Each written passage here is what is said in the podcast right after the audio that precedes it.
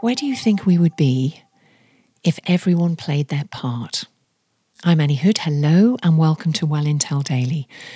This is the podcast that makes wellbeing work for you and your business. A few weeks ago, I was asked to speak to the Wellbeing Escapes community by the founder and a dear friend, Stella Foti. We discussed personal values and their relevance as anchors in our ever-changing and oftentimes uncertain world. And we married that with the influence and power we all hold if only we believed in it and used it. Stella shared the parable of the hummingbird. It resonated with all of us, and the right moment came along to share it again a few weeks later when I spoke at the Barclays Travel Forum, and I'm going to share it again with you now.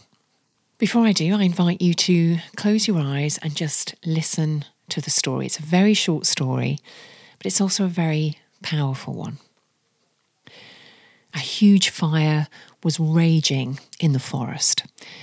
All the animals were racing away to escape the heat and the smoke. And once at a safe distance, they stood looking in bewilderment and helplessness.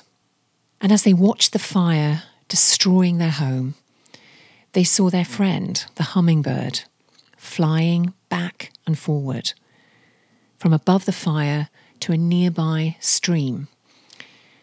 When he got to the stream, he was filling up his little mouth with the water and flying back over the fire to empty the water he had carried onto the fire. The jaguar was amongst the animals and he was looking up laughing at the hummingbird, and he called to him. "What are you doing?" he said. "What difference do you think you're going to make?" The hummingbird kept going, and he called back to the jaguar saying, "I may not be able to put the fire out on my own, but I want to play my part."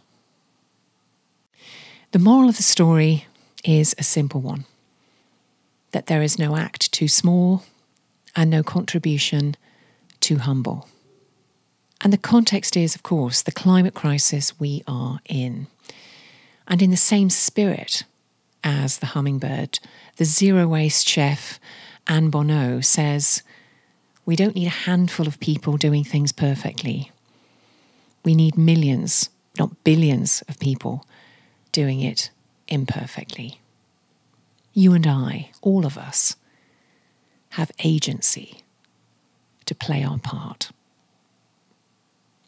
Tomorrow, children, data and empowerment from an early age. Please follow, subscribe and review, and of course, be well on this Softly Sunday.